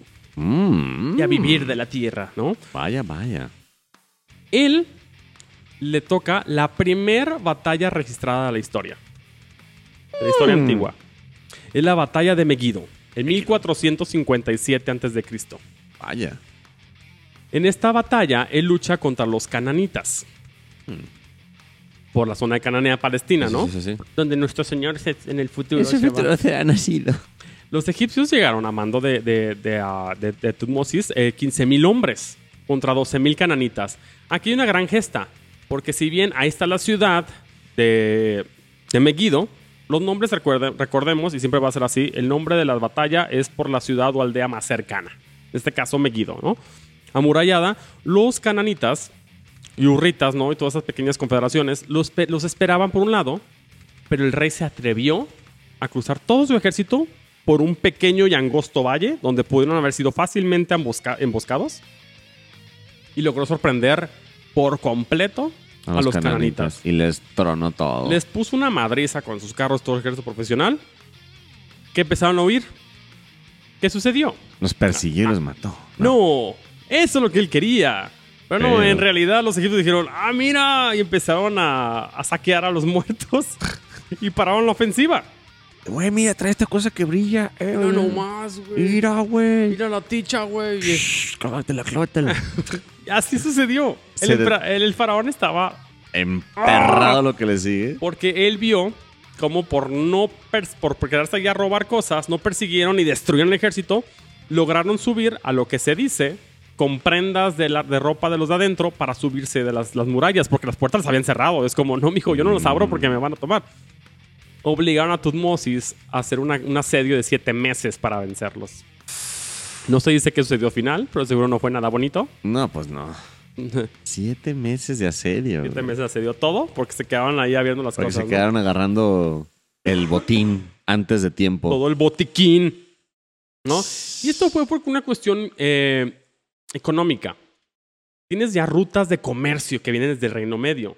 Megiddo estaba justo en medio y dijo: Ah, ¿sabes De qué? Pues de una vez, todo este dinero en lugar de, estar- de estarte dando a ti un gran tributo, porque si algo tenían fama los egipcios es que pedían una, una, una fuerte suma ¿no? de tributos. Y dijeron, no, pues, ¿por qué tenemos que dar tanto dinero? Ah, se rebelaron y ya no va a pasar por aquí nada, me mantienen que dar a mí. No solamente el, pues iba a ir el faraón con A todas sus ponerle huestes, una ¿no? faraoniza. Y sí le puso una buena faraoniza al mijo, ¿no? y esa es la primer, eh, la primer batalla registrada, ¿no? Aunque no está tan bien registrada como una que veremos después, ¿no? Ya, que ya. tiene más fama. Pero bueno, eh, tenemos aquí a Menotep III. Menotep III. Amenhotep. El rey Sol. No Ah, confundirse perro, con, con Luis. Miguel. Ah. What? el Luis- Miguel, güey, es el sol de? México. Aquí estamos hablando de la cúspide de la prosperidad en Egipto. Jamás en su perra existencia va a ser más rico que este entonces. Órale. ¿A qué se debía esto? Una cuestión muy alejada a Egipto. Bueno, va de la mano. Hay otros dos grandes imperios en la Sí, zona. están los. Bueno, ¿en la zona del, del Nilo o.? en- No, está en cerca de su zona, cerca de, de Siria, por así llamarlo. Tenemos a los hititas, que están ahorita en Anatolia, actual, pues, Turquía. Ujú. Y tenemos a los Mitani, que estarían en, en- en- en el área de, pues, que sería Irak, Ya. ¿no? El, el Éufrates. Sí, el Éufrates. Son tres grandes imperios, ¿no? Tenemos el egipcio, los Mitanis y los hititas. Todos los tres así como se ven como... mm, Este porque güey en cualquier cual- momento me va a partir la. Cualquiera sabe, esos, entre esos tres, cualquiera de esos tres sabe que si los otros dos hacen una alianza, le Ya. revientan su madre. Entonces tenemos esta, es- esta Pax como tripartita, ¿no? Que es, yo no me Mm. meto con esos dos, ellos no se meten conmigo, Y así nos quedamos para que no haya desmadre. para que nadie le rompan su madre. Así como, pues, si nos quedamos contentos, a todos nos va bien. Y efectivamente a todos les fue bien, ¿no? Este miedo de que si una, una ofensiva te pueda salir muy mal y hasta contraproducente, hizo que prosperara mucho el comercio. Ya. Entonces, no, hombre, mijo, pues ponle aguacate. Ponle cabrón. aguacate y ponle Entonces, todo. todo lo más dorado es a partir de esta época. Es como, uf, no, el dinero, uf, papá. ¿no? Arriba. No, no, no, no. Pero ¿qué conlleva? Que tengas muchísimo dinero y ocio. Que tienes toda tu vida resuelta. te empiezan a venir un montón de estupidez a la mente, Es ¿no? Claro. Y esto fue lo que sucedió con el hijo de Amenhotep III, Akenatón. Ah, qué natón. Él es muy famoso, ¿Por qué? Akenatón. Se le comenta, se le toma como el rey hereje Ah. y fue muy odiado. Oh. Una cuestión particular muy curiosa. ¿no? Él, para empezar, eh, desde antes estaba adorando mucho al rey Amón. Ok. Por ende, los sacerdotes del rey Amón también ya andaban aquí con sus túnicas de oro de 18 kilos, ¿no? Haga como tipo Santana. Como Santana, güey. Sí. O sea, andaban muy bling bling, ¿no? Dijo, esos vatos ya andan bien subiditos. Pues él empezó a bajarle de categoría a Amón y vamos con Atón. Ah, se hizo monoteísta nomás por sus huevos. Ah, sí. Nadie sabe por qué, que lo pudo haber poseído, pero él de repente decidió tirar al traste toda la gran tradición politeísta de Egipto, es decir, desde ahora solamente existe Atón. Atón. Y todos van a empezar a adorar solamente a Atón. Ah, ¿no quieren? Ah, pues yo me voy a hacer mi ciudad capital con juegos de azar y mujerzuelas. Aje- Ajetatón. Ajetatón. su- Guaquetatón. Y él lo hizo simplemente como en la mitad del desierto con 20 mil personas. Usted le llegan cartitas también, ¿no? Usted está, ha sido elegido para irse a vivir a Ah, Aquetatón. Y todo. No, Cáigale. No, señor, yo estoy aquí bien en mi Cáigale, perro. Y vámonos. Obviamente había eh, pequeños montes alrededor, ¿no? O sea, no estaba completamente árido, ¿no? Pero pues sí, él quiso hacer, ¿sabes qué? Esta va a ser la nueva ciudad de los dioses. ¿Qué pasó? Eventualmente murió. Y dijeron, "Ay, se va a quedar allá que se tatón". pudra, güey. Sí, al diablo que tatón, güey. ¿Y se quedó ahí olvidada por el resto de la humanidad o...? Viene un personaje que es un misterio. Eh, viene el reinado de Smekare. Es Mecare. Nadie sabe quién es Mekare. Vivió por, gobernó por un periodo pequeño. ¿Era faraón? Muchos No. esperan que era Nefertiti. Oh. La famosa Nefertiti, que era Ah. una de las eh, esposas de Akenatón, Ajá. que ella es la que estaba eh, siendo la, La regente. la regente, ¿no? Pero en realidad nadie lo sabe. Malditos misterios egipcios, güey. Todos Sí. son aliens. Todos son aliens. El- el- la cuestión de faraonas no era nuevo, pero era muy raro. ¿no? La segunda fue. La, la segunda en hacer esto fue eh, Hatshepsut. La primera fue un poco tiempo. fue antes, ¿no? Era Soferkernefu. Sofakenefu. Esa fue en el Reino Medio. Esa fue la primer faraona, ¿no? Entonces, esta sería. Estaremos hablando de la tercer faraona si se confirmara que era Nefertiti. La famosa Nefertiti, así es. Pero bueno, ya todo el mundo se olvidó de Aketatón, ¿no? Y se quedó así como... mm. Eh, llegas a su ciudad.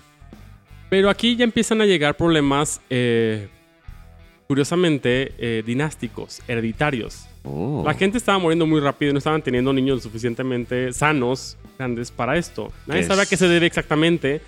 Simplemente un mal congénito o algo así, pero No aquí- tomaban leche, güey, es lo más lógico. aquí también, aquí tenemos a Tutankamón, el Ahí famoso está el bebecito de 10 añitos que murió Tenía, asesinado. tenía nueve años. Nadie sabe por qué murió, en realidad. No, bueno, no hay una autopsia que... Bueno, no lo confirmaba, ¿verdad? Ex- no está confirmado. O sea, por supuesto que hay muchas teorías, ¿no? Que fue asesinado, que fue no sé qué. Otros también dice que fue herido y que también adivina quién, quién pudo haberlo herido. ¡Un hipopótamo! Sí. es neta. Sí, pues, Es- o sea, los hipopótamos son los grandes regicidas del, de, de Egipto antiguo. Nadie sabe exactamente por qué.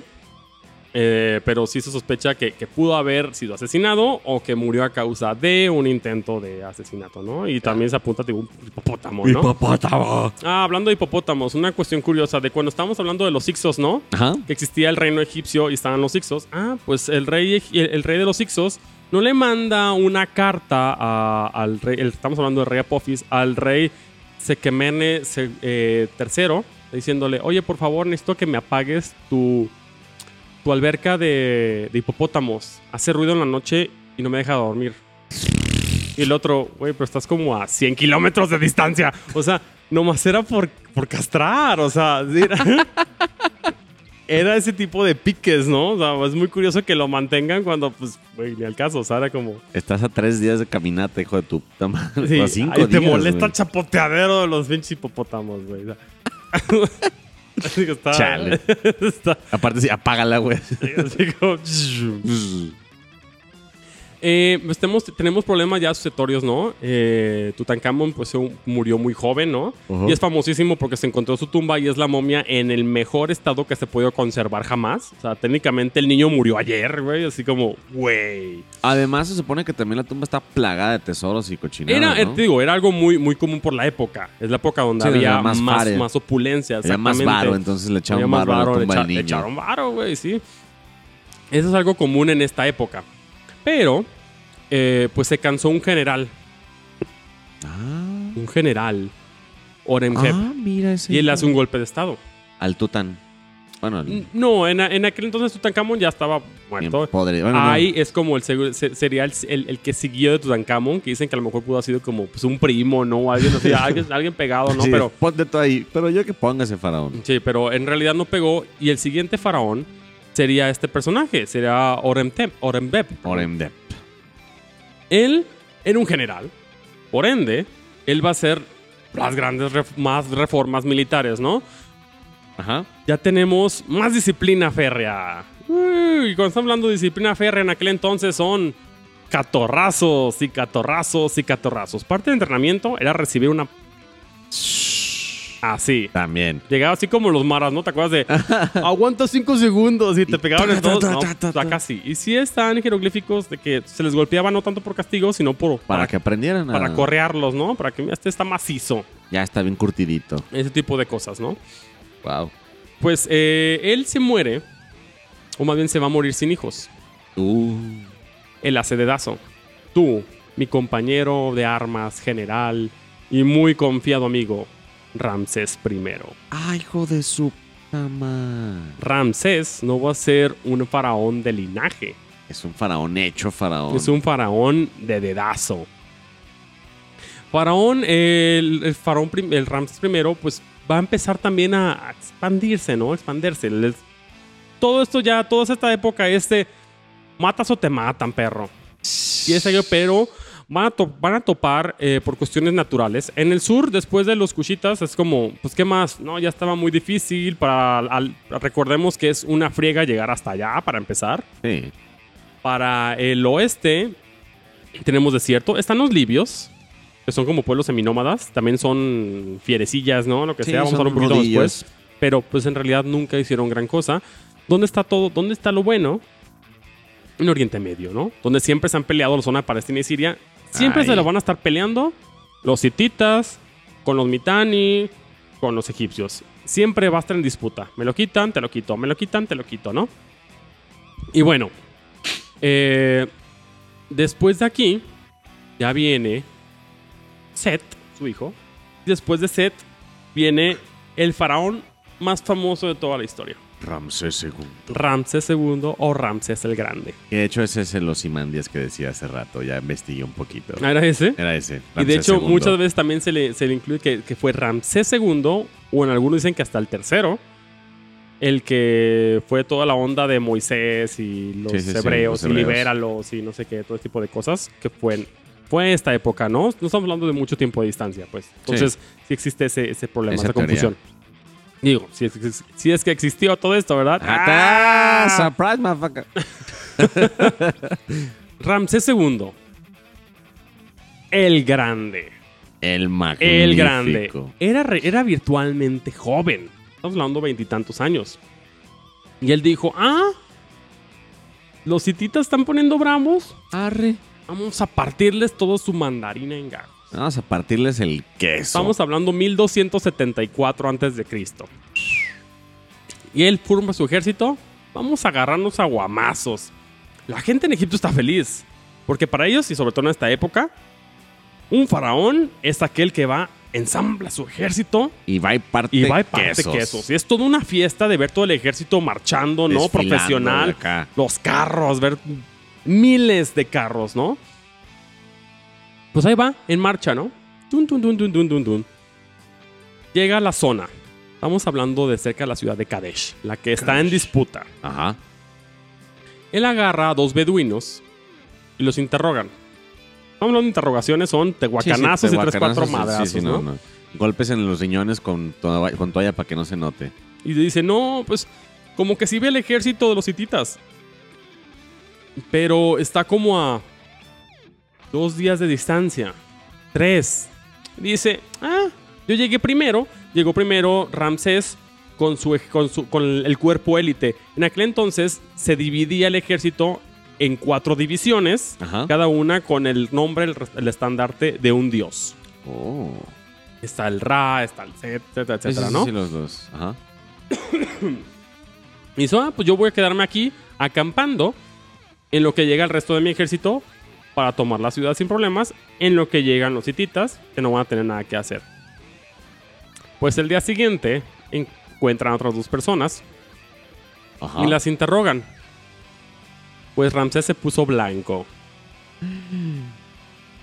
Lo que estaban a días de distancia, no es cierto. Están Están- detrás del monte. Oloborgo. Estás hablando 50 mil hombres detrás. Tú tienes 5 mil. Así que, oh, oh, por Dios. Vámonos. ¿Qué hace? Patitas para No. que las quiero, ¿no? Un, un faraón no puede hacer eso, Ernesto, por Dios santo. Él es el maestro, es el mismísima encarnación de Ra. Manda unos mensajeros corriendo. Les díganle que se vengan, pero de ya. Marchas forzadas para el resto del ejército. ¿Qué sucede? Pues lo obvio, los carros Se ven. Va- los, se ca- los- lo- los carros van ganando primero terreno. Cuando estamos hablando de divisiones, son, son pequeños. la- Cada división tiene su cuerpo de carros, su cuerpo de arqueros y su cuerpo de infantería, ¿no? Son unidades semi-independientes que simplemente se, se dividían en divisiones, valga redundancia, para cuestiones logísticas. Ya. Marchas, ma- marchas separado, pero luchas junto, ¿no? Wen Sun Tzu a la antigua. Oh. Pero si te dicen, ven rápido, pues aquí empieza la cuestión confusa, ¿no? ¿Qué entiendes como ven rápido? Ven a como tú puedas, ¿no? Pues obviamente las carretas podían mucho más que la infantería. Por ende, todas las carretas Llegaron primero. empezaron a llegar primero, dejando la infantería sola. Uy.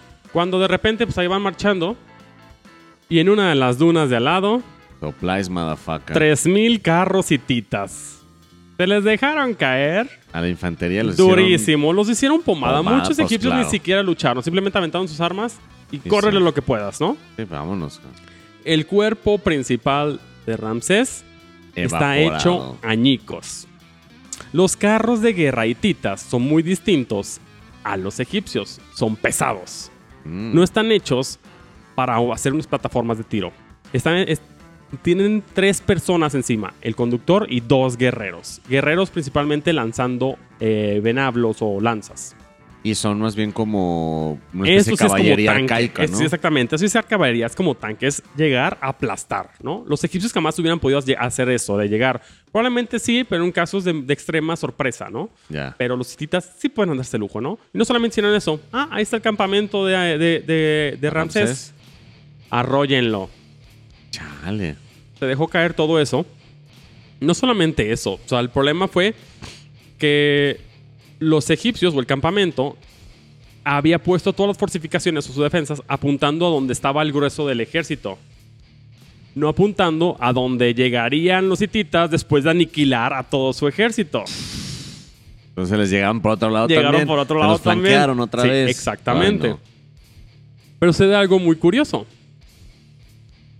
Los carros están hechos para luchar en zonas llanas, amplias. Ah. Se empezó a ver un aperradero de carros en el campamento porque no cabían todos y se atoraban contra las, la- Las- las casas, no todo las- eso. Entra en un carro que se atoró porque mataron a los monos. Cosa curiosa es que Ramsés II se refería a los hititas como los afeminados. Porque tenían el pelo largo. Ellos usaban el pelo largo, Ya. el cabello. ¿Qué hacen los egipcios? Pues, venga su reino, jalón de De greñas, cortada en el gaznate. Sí, así. y se empezó una pelea cuerpo a cuerpo en la que obviamente los carros estaban en... en ple- pésima. eh, estaban en una muy mala posición. Pero al final de cuentas eran muchos, eran muy pocos los egipcios, ¿no? Y no solamente eso, los hititas también dijeron, ya ganamos, estamos en su campamento. Vamos robando, Vamos a empezar a vamos robar". robando, ¿no? Empezaron a Esos hacer saqueos, güey, Esos saqueos fuera de lugar han costado tantas guerras, no tienes una idea. Pero pues esto, esto sucedió, ¿no? Pues Ramses tenía dos opciones. Huyes, O. esperas refuerzos o el asterisco, el Ramsés. Usas en casos de extrema locura. Atacar. El Ramsés dijo, Pues su madre. sale con sus carros, hace un gran arco, es decir, él sale por afuera como para atacarlos por la retaguardia, están atacando ellos, ¿no? Reza a Ra. Reza a los dioses, dicen, por favor, no Que me me abandonen el día de hoy. Y como si fuera una película de Tolkien, que llegó la llegaron los carros de la tropa élite que estaban del otro lado, siendo desembarcados por el, por el, por el mar. Así, plum. Los carros élite. Entonces llegaron los carros élite a unirse a la guardia de Ramsés.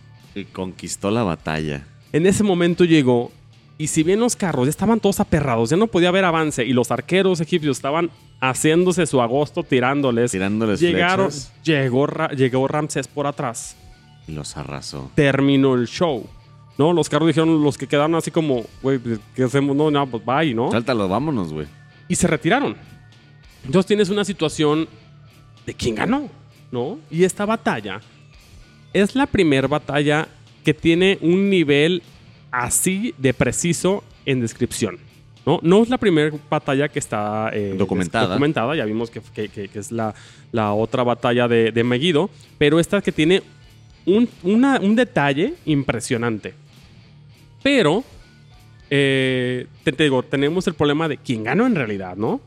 Los egipcios, su ejército, el grueso ejército está destruido, Sí, sí, sí. pero hizo huir a los hititas. Proceso huir. Mm, Los, rete- los replegó. Mm, Más bien, la ciudad seguía siendo hitita. Simplemente, pues así como que el ejército se quedó así como... mm, y lo que los historiadores pretenden, bueno, quieren dar a entender que tal vez lo que sucedió fue que los dos se quedaron viendo así como... mm, no eres tan débil como pensaba. ahí le Mm, vamos tú a dejar. tampoco. Hicieron un tratado de paz. Mira. Y es de los primeros tratados de paz celebrados en todo lo que se tiene de historia eh, escrita, ¿no? Como, oye, pues nos partimos la madre bien duro, casi nos matamos. ¿Qué tal si le bajamos de huevos? Y muchas ya? hititas, muchas princesas hititas fueron a casarse con, con, con, Con príncipes egipcios, Ajá, se cree que, que- que también que Nefertari, una famosa eh, Sí. personaje egipcio, fue hitita. Vaya, vaya. Exactamente. Entonces ya tenemos una especie de paz, ¿no? Se agarraron a buenos trancazos. Todo dice, no, pues ya no me voy a pelear por allá. Se dice que también los egipcios pudieron haber perdido porque Ramsés en su vida se volvió a parar en aquel lugar, ¿no? Sí, que de hecho él pensaba que iba a morir en aquel entonces, ¿no? Así como, "Uy, hasta la garganta, los huevos, ¿no? Pero así. Trae corbata el Ay, señor. Dios. Eh, los egipcios tenían como 20.000 hombres, ¿no? Bueno, se supone que perdieron en este entonces como 4.000 hombres más o menos, ¿no? Sí, sí, digo, Sí, pues, es, un, es un madrazo. son números ejército, fuertes, sí, exactamente, ¿no? Así que digas, eh. Pero bueno, Ramsés vivió 66 años, bueno, gobernó 66 años, ¿no? Wow. La reina de ahorita como que sí le envidia. Él murió hasta los 90 años. 90 años para en, en Egipto antiguo es como, Claro. Güey, ese güey era un dios, de verdad. ya, vato. Sí, o sea, en realidad su, su- su legado es, es, es bastante. Pero, pues, eh, empieza a haber algo curioso en el mundo antiguo, ¿no? Empiezan a llegar unas personillas. Unas personillas del mar. Unas personillas del mar, ¡No, Ernesto. las personas del mar! Los hombres del mar llegaron. No directamente a Egipto. Llegaron primero con los hititas. Y los- Y le empezaron a destruir todos los hititas. Llegaron también con lo que quedaban los mitanes, ¿no? Empezó a haber eh, un, la- el colapso Mm, de la edad de bronce tardía. Este colapso se debió, bueno, a lo mejor lo hablamos un poquito en el, en Sí, el no, importa, pero es porque eh, al haber una especie de paz tripartita y mucho comercio, al caer uno, empezó a haber problemas y recesiones económicas, ¿no? Claro. Los hombres del mar se les atribuye la caída de los hititas. Recordemos, nadie sabe quiénes son los hombres del mar. Es uno de los más grandes misterios de la historia, no nomás de la historia antigua. Es quién demonios fueron los hombres del mar. Unos hombres que los que tenemos registro llegaron en sus barcos, eh, pegaban como vikingos, como piratas y se Se iban. iban. Y ya. Sí, simplemente llegaban a su cagadera y se iban, ¿no? Y al parecer eran una muy eh, respetable fuerza, porque nadie les podía pintar un alto hasta que se les ocurrió llegar a Egipto y Ramsés III Y los venció. Vaya, vaya. Poco de lo que conocemos de los hombres del mar se debe a Ramsés III, ya que derrotó a los hombres del mar, que se atrevieron a llegar incluso al Nilo a, a- a navegar y los emboscaba con sus arqueros. Y tras. Y tras, tras, tras, tras, tras. Ah, otras cosas que dejan los Ixos, ya para ese entonces, los arcos ya son compuestos, ¿no? Ah, ok. Ah, Ya también los arcos ya son un poquito más Un poquito más modernos. ¿sí? Entonces, eh, Ramsés III sí les puso un alto a los a hombres del mar, pero Ramsés III no podía hacer nada con la crisis económica que se venía.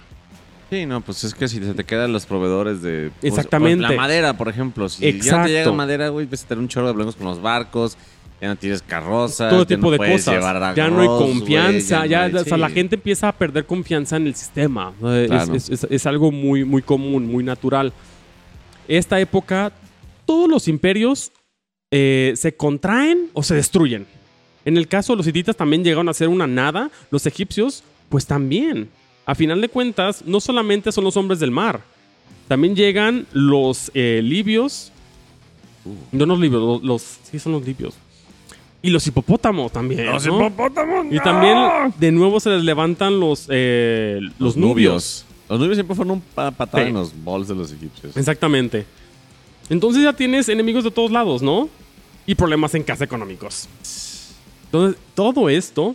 Claro Esa que no fue estamos, hab- 4T de egipcio. no- no Ah. estamos hablando de Ramsés III cuando sucedió esto, ¿no? Están, este. Ya después de Ramsés III, todos fueron Ramsés. Llegamos Ya, hasta ya. el Ramsés XI, ¿no? Pero ya eventualmente esa dinastía ya murió. Ya se comprimió a un nivel. Y Egipto es como, ay, otra vez, ¿no? Digo, ¿qué sucedería después? Se va a volver a fraccionar todo. Y va a ser el tercer periodo, periodo de intermediario, ¿no? Ya. hasta aquí tenía planeado terminar todo lo, lo que viene siendo las 20 dinastías, ¿no? Ajá. ¿Sabes? Todo lo que es el, el- el- el- el imperio, el reino antiguo, perdón, el reino medio y el reino nuevo. Haciendo como una pequeña conclusión, recuerden que es el reino antiguo, ¿no? Cuando se acaba de, de unificar, vienen los problemas feudales, por así llamarlo. Sí, sí, de los caciques se cae la Exactamente. El llega aquel- en, en el medio, en el- llega el primer intermedio, el el, segundo el fa- unificador. el faraón que unifica, ¿no? Que es el periodo ya eh, más cultural, ¿no? Cuando se empieza a escribir todo. El primer periodo, periodo perdón, es el de las pirámides. Sí. El segundo es el cultural. Llegan los Ixos, que no sabemos quiénes son los Ixos. Hacen su desmadrito. Tumban el del reino medio, hacen sus desmadres, se quedan ahí, Hakuna Matata. Llega de nuevo un unificador, ¿no? Y empieza el reino moderno, que es el de los grandes faraones, faraones guerreros. Y el del Villeye. y después del Y el Villeye. Después llegan los hombres del mar, llegan los hipopótamos, los nubios, ¿no? Los, los, los libios. Y todos hacen su desmadre. Después los libios van a tomar, eventualmente, van a, empezar a, hacer Egipto, pero se va a dividir, ¿no? Otra vez de nuevo, en el bajo y en el nuevo. Van a llegar los nubios y van a tomar todo Egipto. Aquí es la zona cuando dicen, los faraones son, eran negros. No, Los nubios. durante este periodo, sí había faraones negros. Pero estamos nubios. hablando de un periodo que no duró ni 100 años. Ya. ¿Por qué? Porque a los nubios se les ocurrió, ah, ya vencimos Egipto, somos los reyes del mundo. Y atacaron a un pequeño reino llamado Asiria. Los asirios, digo, nomás dando, son los dioses de la guerra. En la antigüedad nadie vencía a los asirios. Les, les digo por la culata, porque no solo atacaron a los asirios ahí por Palestina, sino que los asirios, ah, sí, perro, Pues ahí te voy. les quitaron todo Egipto. Entonces, el periodo de faraones negros en realidad fue muy corto. Tan corto como para haber hecho algún impacto. Entonces, si buscan en YouTube videos de los faraones en realidad eran negros y los blancos nos lo quitaron, es como, güey. No, mijo, no. No, no, Así mijo, no, no. fue. ¿Qué pasaría también con Egipto? Digo, así grandes rasgos. Van a llegar después los persas. Ah. Los persas van a vencer a los asirios y se van a quedar también con Egipto. Después va a venir nuestro amigo Alejandro Magno y se va Y a va quedar, a quedar con, Egipto. Y van a venir eventualmente los romanos también. Entonces, a partir de la caída del, nuevo, del, del reino nuevo, es cuando virtualmente se acaba el Egipto antiguo como lo conocemos, como realmente egipcio. Ajá, o sea, ya después es una combinación de un montón de Ya empiezan todo el mundo a meter, a, a meter mano, ¿no? Ya, ya, ya deja de ser enteramente egipcio. pues. Claro. Entonces, eh, lo que vimos en este programa es lo que es el antiguo, el medio y el nuevo eh, reino egipcio, pues. Y esto es solamente un poquitito de... Sí, no, eso es un. No, o sea, esto es una nada de Del- lo que pueden encontrar, de lo que me hizo falta decir, de lo que... ¿Qué te puedo decir? O sea, es, un, es, es lo que hacemos todos los días, pero ellos lo hacían distinto o una manera más curiosa, ¿no? Entonces como, güey, pues puedes hablar siglos y nunca vas a terminar de hablar de los egipcios, pues. Sí, no, no, no. Y de hecho, pues su, su repercusión cultural, incluso desde el del antiguo Egipto exactamente, sigue vigente, ¿no? O sea, todavía mucho de la mitología sigue permeando un montón. O sea, la mitología egipcia permeó montón de mitologías posteriores, montón de mitos, montón de cosas. Y sigue, eh, y sigue trayendo eh, un montón de fascinación, ¿no? Además, creo, y corrígeme, creo, la el único milagro, no, perdón, milagro nomás, la única maravilla moderna del mundo antiguo. Ah, qué estupidez que, que sigue, que, que está la, única maravilla del mundo, antiguo, que, sigue, de pie son las pirámides de Egipto. las pirámides de Giza. Todo lo demás, Exactamente, es la única que queda. Ya. Queda vestigio, ¿no? O sea, todo lo demás no hay ni vestigio que hayan existido, pues. ajá, o sea, puede ser una puñeta mental de alguien. Exact- exactamente. O sea, es- sí es algo, es algo impresionante que algo tan antiguo todavía está vigente, ¿no? Y no solamente, o sea, en las pirámides estuvo Alejandro Magno, estuvo Napoleón, estuvo- un montón de personajes estuvo en las pirámides, ¿no? O sea, es, es ese Es un- monumento es un de la que ha viajado en el tiempo. Sí, Eso, tomarte una foto enfrente de las pirámides, wow, es, es- es- de verdad es como, ponte a pensar toda la gente que ha visto Toda la historia de la esas humanidad. pirámides. Toda la, más bien toda la historia que ha logrado ver esas pirámides en Es ellos. impresionante, Entonces, es impresionante. Entonces, Mm. sí es algo que obviamente los egipcios es como, wow, y pasó hace un Cinco montón años, de tiempo. Sí, estamos hablando que hace 10.000 años es cuando se, se toma en cuenta que el hombre ya como que empezaba a agarrar el pedo, ¿no? Así como Sí, ya. ya 5.000 años la escritura, por primera vez. Entonces, Que fueron es- los sumerios, ¿no? Con, Exactamente. Entonces, como todo es. Wow, ¿no? Por eso, por eso se piensa que llegaron los, lo- lo- los ovnis con ellos, ¿no? Y que les ayudaron, porque a final de cuentas lo que fue un hicieron avance extraordinario. es un algo extraordinario. Sí, es algo que, que- que a cualquier persona deja boca abierto y llena de fascinación. Y dejará todavía de fascinación a muchísima gente. Pues es como, wow. Mientras sigamos descubriéndolo. Claro, por supuesto. Gran parte de los eh, de los faraones ya sabe cuál es su tumba, ¿no? Las tumbas tienen una denominación completamente de código, es la, el KB20, ¿no? Y esta es la tumba de, de Tutmosis, ¿no? Por así llamarlo, un ejemplo.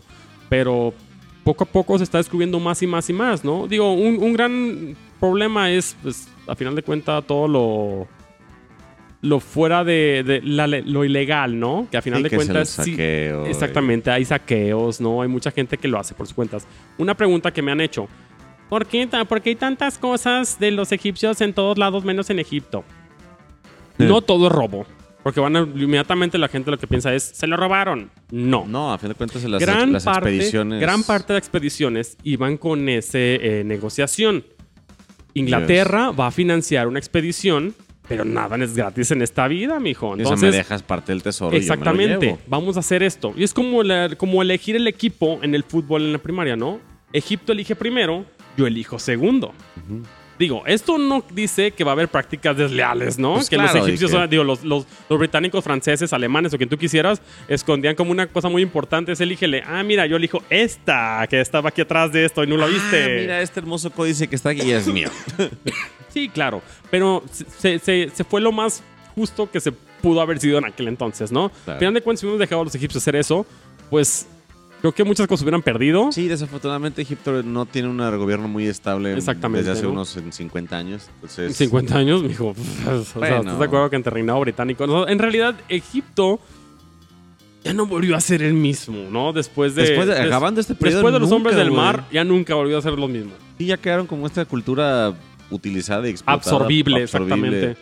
Que solo le sacaban su, su provechito y ya. Sí, claro, porque al final de cuentas sí existía pues el, el renombre, ¿no? Es como decir, ah, Egipto, sí, soy faraón también, ¡eh, chido! Y pues es el wow, pero obviamente no. Sí, no, ya no era lo mismo. Pues esto es una probada. De, las primeras guerras registradas de la humanidad, queridísimos combatientes. Por este programa era, era muy importante para nosotros, lo llegamos a platicar creo que por ahí. La primera temporada le dije a Manolo, oye, ¿cuál fue la primera guerra registrada? Ay, Y fue, papá. "Oh, fue Egipto. Entonces, ya tenía que llegar este episodio. Y espero, digo, yo sé que al final de cuentas mucha información, alguna- en algún punto confundible, pero no, véanlo como una W. Arriba, abajo, arriba, abajo, arriba. Y se y acabó. ya se acabó, exactamente. ¿Cuál fue la fuente que usaste para el programa? Ahí lo estoy viendo y se ve muy interesante. ese Ay, pues usé varias fuentes. Obviamente va a haber fuentes a aventar. Pero a mí me gustó un libro, La guerra en el antiguo Egipto, de Bridget eh, McDermott. Es Ujú. una mujer, ¿no? A mí me sorprende mujeres que se meten tanto al nivel de guerra, pero en cuestión técnica, ¿no? No simplemente en historia que lo comentan, ¿no? Sino que se meten en la guerra y te dicen, ¿sabes qué? Está esto y mira qué chido. Aunque se me había olvidado comentar, pero hay una espada especial en el Egipto Ah, antiguo. sí, sí, cierto. el cierto. Kopesh. Kopesh. Imagínate una espada y de repente es como una hoz. Pero tú pegas con la panza, ¿no? O sea, es como, como si tuviera una, una espada y se hace como una bola. Y le hace el espadazo con la bola. Es una espada completamente egipcia. Y es la que abría panzas, ¿no? Y sacaba tripas. También, bueno, se dice, es lo que no sabe, mm, que si se usó realmente en guerra, no se sabe. También te- ya tenía espadas largas, ¿no? Solamente se ha visto en rituales ceremoniales, en jeroglíficos, obviamente. Pero si se, si- si se usó o no, de ¿Quién tú a sabe? saber. Pero es una espada bastante peculiar, ¿no? Y 100% egipcia. Mm. Entonces es como, wow. Bueno, eh, también tengo el New Kingdom Egypt de Mark Hildy. Y Los Soldados del Faraón de Nick Field. Un es- libro que también si quieren escuchar de, de la caída de la... Ya lo había hablado por, tal vez en la, en la de espadas, ¿De pero lo vuelvo a decir. 1177 BC, que es Before Christ, de, de Eric Klein. Este es un libro que habla sobre los hombres del mar y la caída de la edad de bronce tardía. Pues. Todas las broncas económicas que existió por la falta de comercio y las, las incursiones del hombre, del- del- de la gente del mar. De lo poco que se sabe, ¿no? de lo poco que se sabe de estos personajes. Es que a mí yo me pongo a pensar, güey, o sea, no se sabe de esos personajes. Imagínate saber de esos personajes, ¿no? ¿Quiénes eran? ¿De dónde venían? ¿De dónde ¿Cuál venían? fue su propósito en la vida? Venían y se fueron. Eran mexicanos. Eran, Eran del. Atlantis, güey. Eran aztecas Los atlantis- aztecas del. Atlantis, güey. Pues bueno, combatientes, eh, si tienen alguna otra pregunta de los egipcios, si quieren preguntar más sobre los hipopótamos y qué comen además de humanos. hambre! Hungry, hungry. Y pues se nos quieren mandar unos memes, se nos quieren recomendar algún otro tipo de programa, algún otro tipo de guerra, sugerencia, lo que sea. No se les olvide que nos pueden encontrar en facebook.com diagonal combate podcast. Instagram, Combate Podcast. En Twitter, arroba combate podcast. Un correo a combatepodcast.gmail.com. Y como siempre, Manolo, de parte mía y de todos los combatientes, mil gracias por este fantástica, por esta fantástica cátedra del Egipto No, antiguo. ustedes. Y recuerda, Ernesto, En combate. la historia no está extinta. Adiós. Hippo. Hungry, hungry.